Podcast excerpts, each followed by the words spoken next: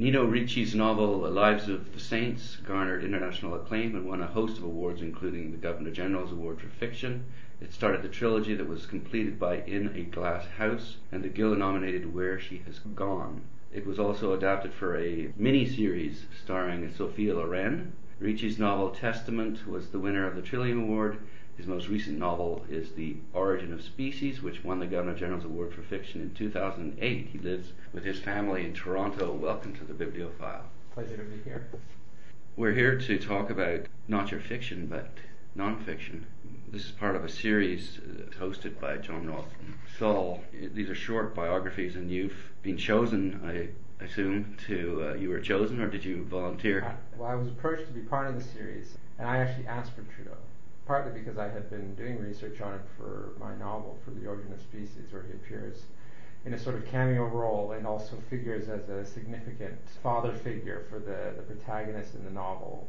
And partly just because I, I've always found him a fascinating figure, and there was a lot of new stuff coming out at the time uh, as his archive was being opened up. So that he was a person who immediately came to mind when uh, John approached me to be part of the series.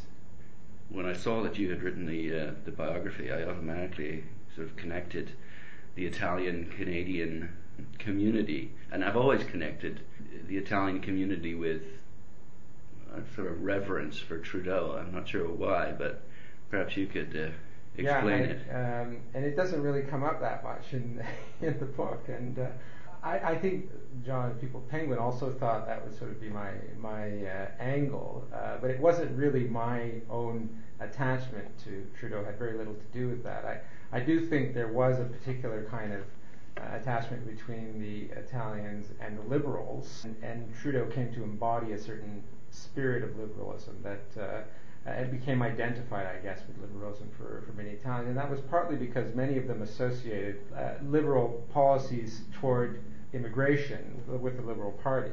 Opening you know, up a new life for them, and they were yes, in power at the yes, time, and yes. yeah. you know, even though historically the, the liberals have been all over the map in terms of immigration, and you know, at times were quite anti Southern European immigration. Yeah, Jewish. Uh, yeah, so the, the record is quite mixed, and yet somehow uh, in, in the Italian mind uh, they associated the Liberal Party with open immigration policies and the Conservative Party with uh, more restrictive policies. Not entirely correctly, but that was the, the connection that happened. And I think Trudeau in particular was a figure that appealed I think not only to Italians, but to a lot of immigrants, because he seemed to speak his mind. And he seemed someone you could trust because he didn't seem a power seeker and he seemed willing to, to say what he meant. And I think people responded to that kind of straight talk, particularly immigrants who didn't want to feel that something was being put over them and who didn't want to feel that there was this establishment, I guess in English Canada, this Anglo establishment.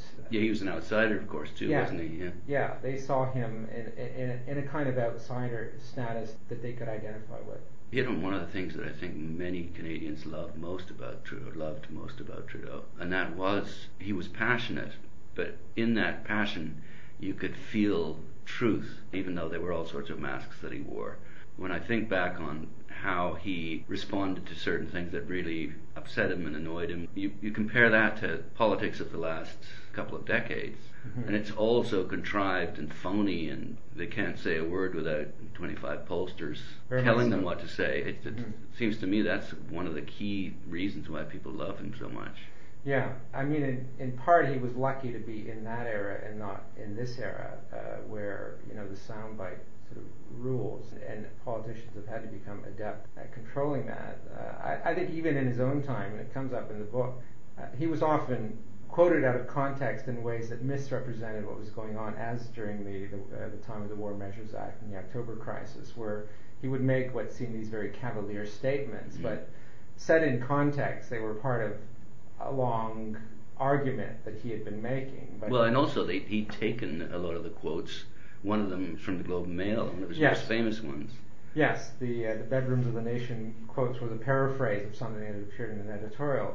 But even in the case where he was quoted either out of context or in those snippets, they were always phrases that ended up in some way working for him mm-hmm. and, and, portraying this this uh, image or this mask uh, that actually I think made him appear to be a very effective and straight shooting politician. And I think the tendency now is to try and say as little as possible or to say nothing. I mean, that, that's sort of the, the hallmark of the current government is don't speak to the media or speak selectively. I think even Chrétien, I mean, I, I saw him once at a, a media scrum and basically he had one phrase that he repeated over, over and yeah. over. Staying on message. Yeah. Exactly, yeah. It was essentially stonewalling. You Yeah. know, I'm not going to say anything that can be misquoted or misconstrued. Yeah, it's funny with Trudeau too. That I mean, the the fact that he he may have said things that other people have said, or as you say, they were taken out of context, and yet it's as if the general public had a perception of him as being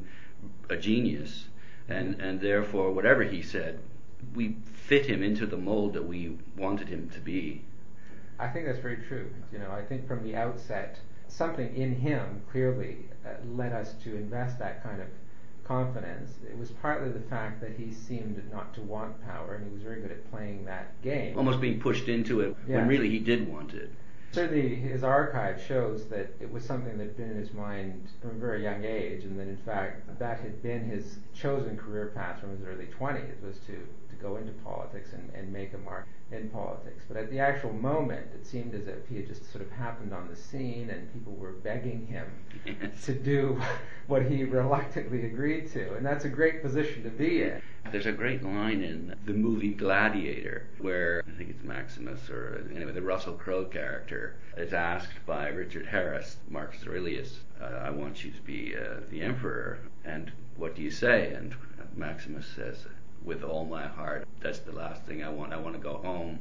I want to go to my farm. I want to be with my wife and children." Marcus Aurelius says, "That's exactly why I want you to be the emperor." Yes, it's, it's a very uh, alluring quality in a leader. Someone Yeah. who's not there because they're seeking some kind of personal aggrandizement, but are really committed to the truth or to to doing the right thing. And and it's true. We had that we had that perception of Trudeau, and I, and I think it it worked for him partly because it was true. Well, the Uh, other thing too is he had millions of dollars in the bank. Yes.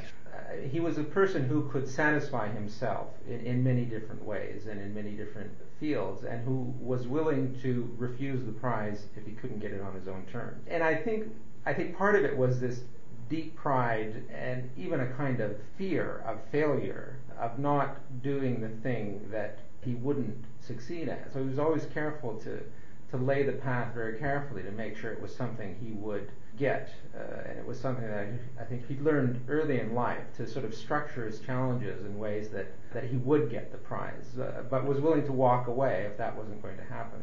You mentioned too that his father pushed him uh, toward taking challenges and not not running away from them, but facing them. And uh, Yeah, I mean, as a child, he was a bit sickly. Uh, he was not quite the manly sort of boy that his father Charles would have wanted, and his father was constantly putting these challenges before him and asking him to do things for himself. If he had a problem with the teacher, you know, go in and, and deal with it. If someone punches you, you punch them back. or you go to the gym and get strong enough so you can do that. Exactly. Yeah. Yeah. Yeah. You build up those skills, and, Yeah. and Trudeau became very good at that to the extent that he began to thrive on challenges. It was a kind of drug to him, uh, and the best way to get him to do something was to put it as a challenge. And Pearson knew that, and Marchand. Yes, and Yeah. they used that and, uh, as a way of goading him forward in, in power. 'Cause when he first arrived in Ottawa, he, he very much seemed ready to take it or leave it. It wasn't clear whether he was going to throw himself into the role uh, or just be the playboy on the hill who drove around in a sports car. Uh, it wasn't until people started putting to him as, you know, there's a job to be done here, are you up to it, that he rose to the challenge. That's another one of the things that we love about him. Is he's so un-Canadian. What outspoken. He's uh, he's got flair. He's marries beautiful young women. He dates and starlets. And these are the types of things that you really don't associate with Canada. No, no, and we responded to that. It really brought fresh air into into Canadian politics and, Mm. and made it watchable suddenly. Uh, Interesting. uh, yeah. yeah. To, to the uh, majority of people. Yeah. because you didn't you didn't know what he would do next. He was he was unpredictable, and that was what gave him that star quality. Is that you, you kept waiting for him to say the outrageous thing, as you said before. That we we expected that in him, and he usually delivered. And and because he did, we we gave this weight to his statements that was almost iconic. one of the things that actually was quite upsetting to me personally, and uh, and I think at the beginning of this book you talk about the fact that that each one of us has, has our Trudeau story, even though I think in 68 what was more top of mind for you was Kennedy's assassination. American yes, life. I was much, I mean, I was quite young. Yeah. I was nine years old when he was elected, but yeah. I was much more aware of uh, the assassination of Robert Kennedy than of the election of uh, Pierre Trudeau. It may have been mid 70s, uh, maybe it was 74, I can't remember which election it was, but I was in Vancouver. In the same day, I was able to see Trudeau on a street corner making his ad hoc kind of speech. And later on that afternoon, I went to see Robert Stanfield. Mm-hmm. And I had this impression of, of Trudeau as this wonderful swashbuckling hero, gunslinger. And when I saw him there, he was very aggressive. He was putting down some hecklers. He kind of came across as a bit of an asshole. Mm-hmm.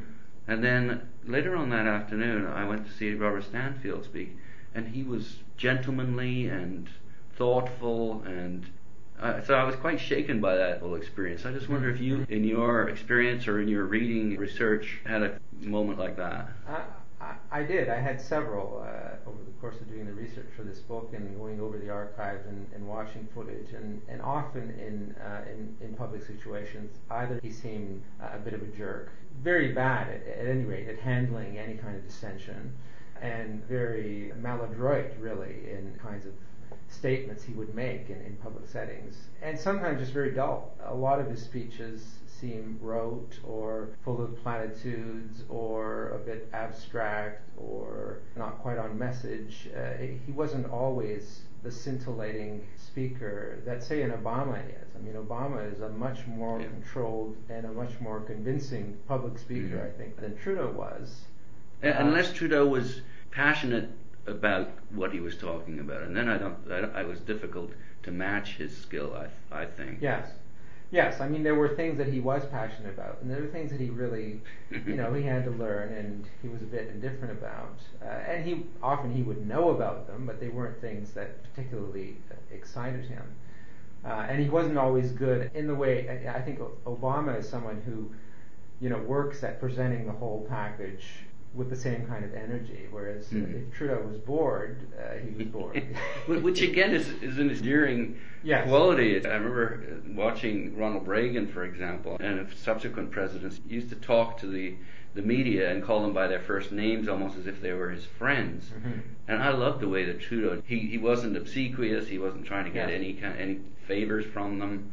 Yes, there was no manipulation. This was this was the man and uh, you know, if he was bored with you in a conversation, he'd walk away. Uh, in that uh, clip that I referred to in the book on uh, Parliament Hill during the October crisis, he spends, you know, seven or eight minutes talking with this one young reporter. He completely ignores everyone else, and he just has a conversation with this guy, ignoring the fact that there are soldiers on the hill and tanks and this major national crisis. He has this kind of debate with this young minor reporter and you know doesn't give the time of day to anyone else. And it's just he happened to feel engaged in that conversation. He pursued it. And and there was something there there's something very uh, attractive uh, in that. One one wishes for the same these days very much yes, so. Yes. I think often that Paul Martin in contrast Paul Martin Jr. in contrast to Trudeau and Martin sort of bent over backwards to meet with the media and explain things to them and it really backfired on him. It just gave the impression that he was just searching for the right thing to say in every situation. Trudeau never gave that impression. He just sort of spoke his mind and, and moved on and, and never looked back. It's interesting, you, you know, you say you saw him on a street corner, and, and so many people have these Trudeau stories. One of the enduring images of Trudeau is of his arrogance, and yet so many people had some kind of direct contact with him. It's amazing how present he was. I mean, he was around for a long time, mm-hmm. but somehow he got out there, and somehow it was partly that people sought him out and came to see him in a way they didn't others, but star uh, status almost. Uh, yeah. But people felt that personal connection to him, despite the fact that he was reputed to be uh, arrogant and, and, and distant, aloof, yeah. Uh, as opposed to I think a Stephen Harper, who you know very few people would feel that they've made that kind of personal connection to him or seen him in a in a in a personal light. I don't know about that. Just I mean, this just as it happens, about two weeks ago, I ran into him outside of a movie theater in Ottawa. Oh yes, okay. And uh, and and he exchanged thoughts on Slumdog Millionaire with me. Uh huh. I'm nobody on the street. Uh, I guess the the jury's still out on on that one. Uh, well, again, it's a lot of it has to do with you know Harper's Harper's image. I think, you know, and this is exactly what we've been talking about when it comes to Trudeau. I mean, there's who who he is in the minds of many Canadians, and then there's who he is to those in his private life. And, and Yes, in, in yes. his private life, you say that he's seen as being humble and loving and caring, and and yet Very much so, uh, yeah. you know, quite the opposite in in in, uh, in his public life. hmm So a lot of this is, unfortunately, is Harper's pegged as being, I suppose, the same in in the sense that he's what aloof and not necessarily arrogant. No, that he's exactly that inaccessible. Yeah, well, inaccessible, but that's more of a strategy than anything Yeah. else, isn't it? Treating the media not as your best friend, like Mulroney tried to do, but you don't want to shut him out. You want to be able to re- reach Canadians directly, as opposed to through the filter of the media, and uh, the challenge is how to do that. I'm sure you would know more about this than, I would about media uh, strategy, and I and I'm sure that Trudeau had a lot of media strategies, but there was a way in which I think that he he made this personal connection. Despite that public image, he made Mm. this personal connection to so many Canadians who, you know, as I say. Uh, to this day, continue to have these stories that they tell about him and this sense of their own uh, personal connection. It may have been just that different era, but it may also have been that, that kind of charisma that, that came off him that made people feel that they could claim that Mhm. connection. And I, I don't think uh, there has been a leader since then that has successfully cultivated that kind of image. I'm speaking with Nino Ricci, who has recently written a, a short uh, biography of Pierre Elliott Trudeau for Penguin as part of their Extraordinary Canadians series. One of the things that Trudeau, I think, was so good at was, again, I, I think many people will be able to relate to what you say in the book about going abroad as a, Mhm. as a young man and everyone wanting to know about Maggie and Pierre Mhm. and the sense of pride that people would Yeah. would at least pay attention, even if it is in a tabloid kind of way, pay attention to what's going on in Yeah. Canada. Yeah, in a curious way, I think that may have been a, his major contribution to the Canadian psyche, to our sense of ourselves as, as Mm. holding a meaningful place in the world. That we're worthy of being noticed. Uh, yeah, that we, we have a stature in the world, that we had it through him, even if it was through the tabloids, even if it was through the gossip columns. We were not used to being regarded in that kind of celebrity light. We were used to being the, the forgotten, the unknown, The boring. the boring, the you know adjunct to the United States, and, and so on, and to be recognized as distinct, individual, interesting, particularly mm-hmm. for a young person. You know, from I was 18, 19 years old at the time. Suddenly, I could hold my head up. We talked about Obama. There's all sorts of Americans abroad now who are who are proud to say they're Americans. Yeah, which was much harder to do under under Bush. The American dynamic's a bit different. It's sort of ironic too because Trudeau is, is an intellectual, and yet his cachet, at least for us Canadians, is that he's celebrated as, as, as a celebrity. yes. Uh, and, sexy. and that he's sexy, and that he dated Barbra Streisand, and his wife went out with the Rolling Stones, and But the fact that he was an intellectual made made it acceptable, I guess, to celebrate the celebrity. Yes. There was substance behind that, that he wasn't as flash in the pan. I thought comparing him to Schwarzenegger, but actually Schwarzenegger's turned out to have more substance than anyone anyone suspected. But you know Schwarzenegger gets sand kicked in his eyes, and look what he turns into yeah, in terms of the athlete. but yeah, he um, Trudeau certainly had sufficient weight for us not to feel guilty about celebrating his celebrity. It's interesting. We talked early on about bilingualism and our thwarted efforts to, to try to uh, participate in the other solitude. I don't know if it's a legacy though, bilingualism uh, being successful or not. Well, I, I think the jury's out. I mean, I think it's a mixed legacy. There are probably more people in English Canada who think of it as, you know, the significant contribution of Trudeau country than in uh, French Canada. Sorry, these uh, French immersion programs. I mean, both my daughters are, are in, in it. They're, they're more popular now than ever before in Western Canada. It's Yes. overflowing. Yes. I mean, there's a kind of irony there in that I I think what has attracted parents to it is the thought that it gives their children bigger brains, or it, you know, it, it Yeah. gives them added skills that will help them get ahead in the world as opposed to any strong desire to connect to the other solitude. You know, probably many of these parents are more likely to send their kids to, to Paris than to Quebec City. But yes, it's still there. It's still a kind of ideal for many people in my generation and slightly younger but uh, it has not moved forward significantly, I think, in the past 10, 15 years. I think it has And ironically, the place where bilingualism is growing at the fastest rate is in Quebec, and that in Quebec is seen as disastrous because it, it basically means that people are feeling the necessity to learn English. Uh, and, and shows the potential erosion of the strength of French. So it's hard to know whether that was success. I mean, I think in, in principle, it's a great idea, but yeah. it's it's going to remain true that if you're living in Calgary, it's hard to feel a visceral connection to the French language. So you just don't have the opportunity to practice it. Yeah. Uh, it's just not there. It's not part of your everyday world, and and it you, it never functionally will be. Uh, mm-hmm. But there have been some success stories, as I point to in the book, places like Moncton, which is I think yeah. Functionally uh, bilingual, Sudbury mm-hmm. very active uh, French population there, and many people are bilingual. Uh, Montreal is, mm-hmm. I think, probably now one of the great bilingual cities in the world. Mm-hmm. Uh, Ottawa as well, a, a, big shift from the Ottawa of the 50s that Trudeau first uh, arrived in to the Ottawa of, of today. So in the places where it matters, it, it has happened in, in a significant way, and I think that is a real success. And uh, it's a real success that no matter where you are in the country, you feel you have the right to be represented and to be spoken to and to have services in your own language. I think that that is something to be proud of. Bilingualism then is a mixed bag. You look at the economy and the deficit that we had when Trudeau left office. Yes. One couldn't say that that was mixed.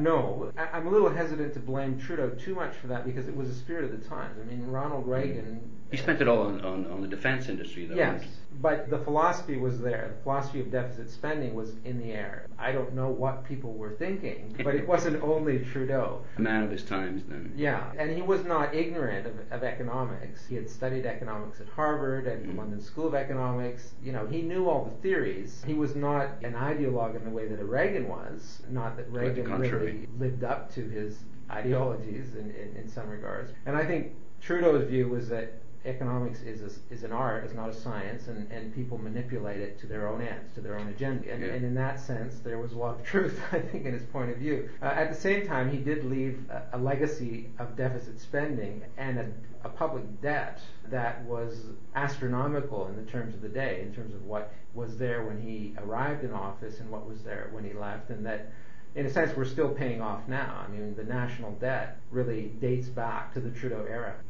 And then just a last word on the economy. Sure. There were a lot of bad things happened in the 70s that you can't blame Trudeau for. The energy crisis, stagflation, mm-hmm. All these new economic events, as we're seeing now, that people had never confronted before and didn't know the right answer to. And he, he generally applied a, a kind of Keynesian approach of government stimulation, which involved debt, and, and he had a, you know, a, a social policy that required him to, to spend in, in, in certain ways. He was also very Machiavellian. He said, you know, no freezing uh, wage and uh, price, wage controls, price yeah. controls, no freeze, and then. Yeah, and probably won the election on, on mocking the, the conservative position on wage and price controls, uh, and then had to reverse himself. Yeah, I think that was a very difficult moment. Cost him a lot of credibility with, with the electorate. But, you know, he did what had to be done in the moment. So let's look at the next large area, which would be the charter. These are the, sort of the big issues. Uh, charter, and of course, I mean Meech Lake after the fact. Yeah, I, I mean the charter, I guess, for him and the, uh, the patriation of the Constitution is certainly now seen as his big legacy, and I think he would have seen it that way. And it was what convinced him to return to the liberal leadership after he had retired after his loss in '79 was the hope of, of pushing that through. And it's something that had been on his plate since he had joined politics. In fact, since he had worked for the, the Privy Council back in 1949 uh, as a clerk, you know, the Constitution had been on the agenda that whole time, and he had come to it reluctantly. In the mid 60s, when he was Justice Minister in 67, he was reluctant to open the Constitution because he thought it was a can of worms. And that's what he always called it. Yeah. Yeah, and that the discussions would never end, and he was right But at a certain point, I guess he just felt, well, you know, this is something that has to be done. I, I think he felt that not only in terms of trying to establish some kind of personal legacy, but as something that was important for Canada's maturity. That it seemed to him a sacrilege that we had to go to Westminster to amend our laws, essentially. And he pushed very hard for it in the early 80s and had a variety of strategies, some of which involved trying to do sort of an end run around the provinces, going to the Supreme Court and getting rulings on what was allowed and what wasn't allowed. At the end of the day, I think what happened was, although it's portrayed now as his big coup and his big success, I think it was a betrayal to Quebec. Quebec, yeah. yeah. And they feel it. They Even feel though there's the notwithstanding clause, which allows them to. Yes, yes, they have ways around the Constitution, but he made clear statements at the time of the referendum.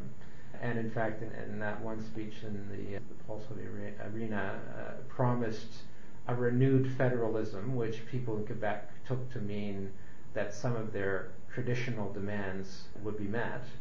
But it ended up what he meant by renewed federalism was just more of the same, more of what he'd been offering all along.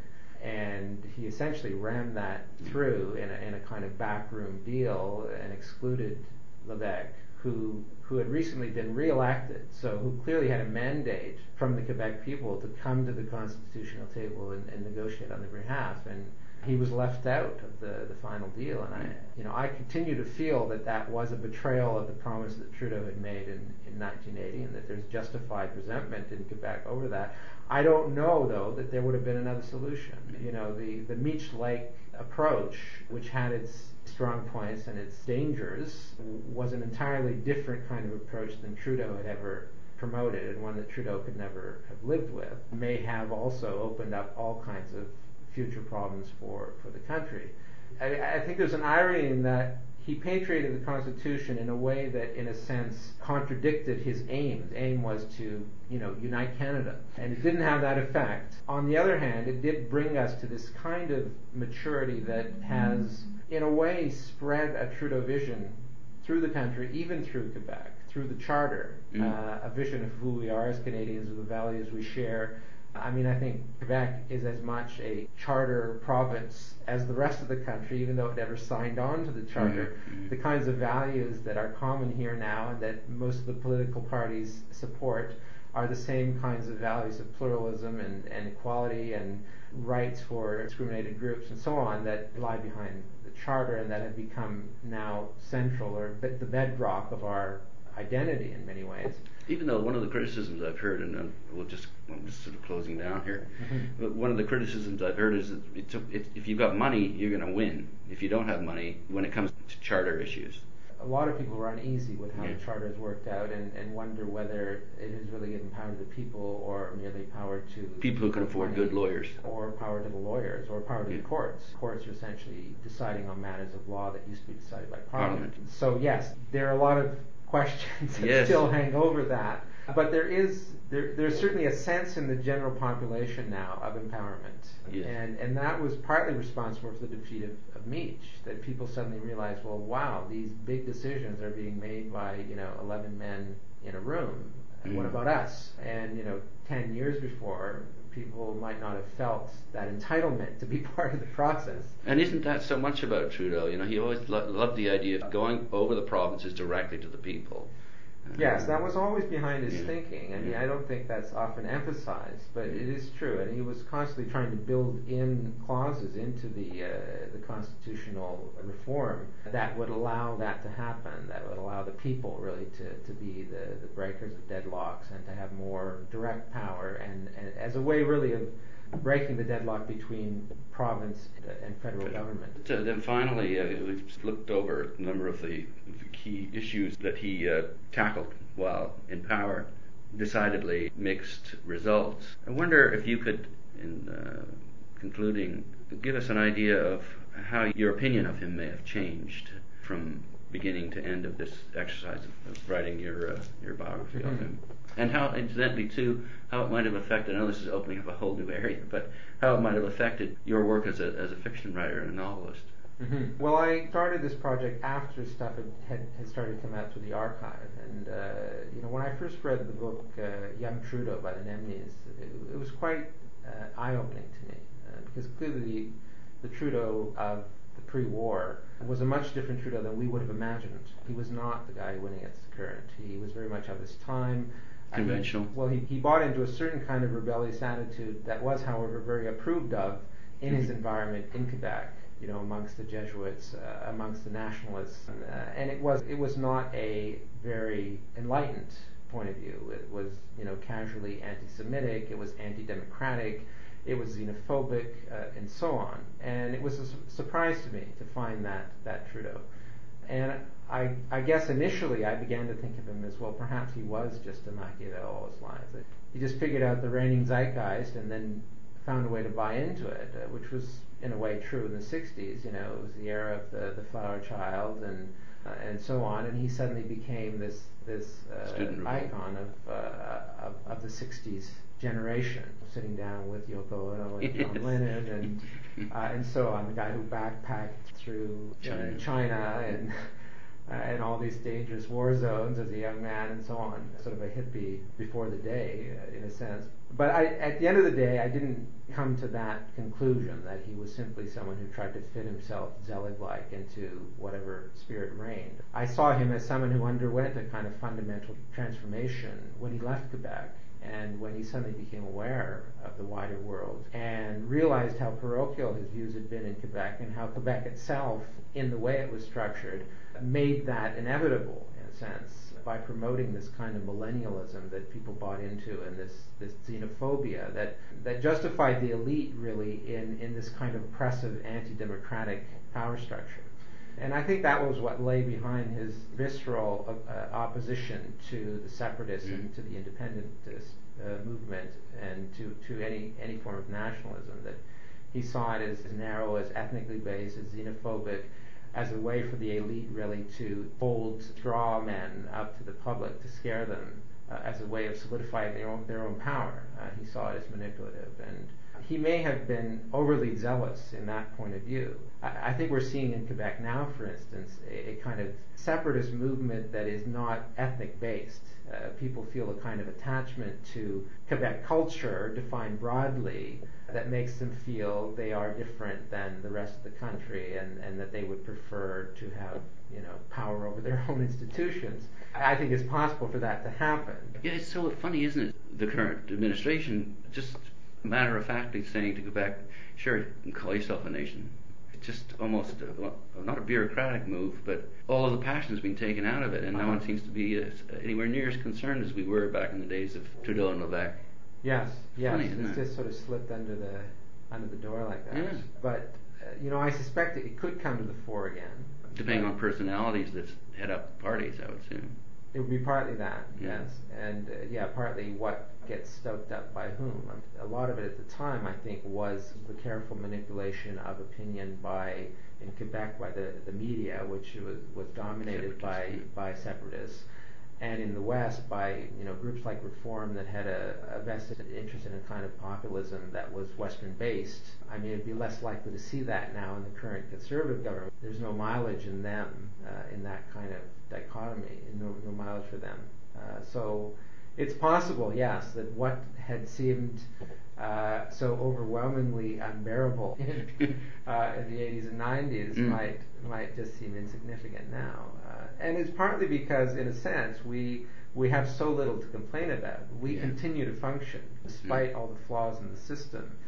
Trudeau's not. Would you say he's seen as insignificant?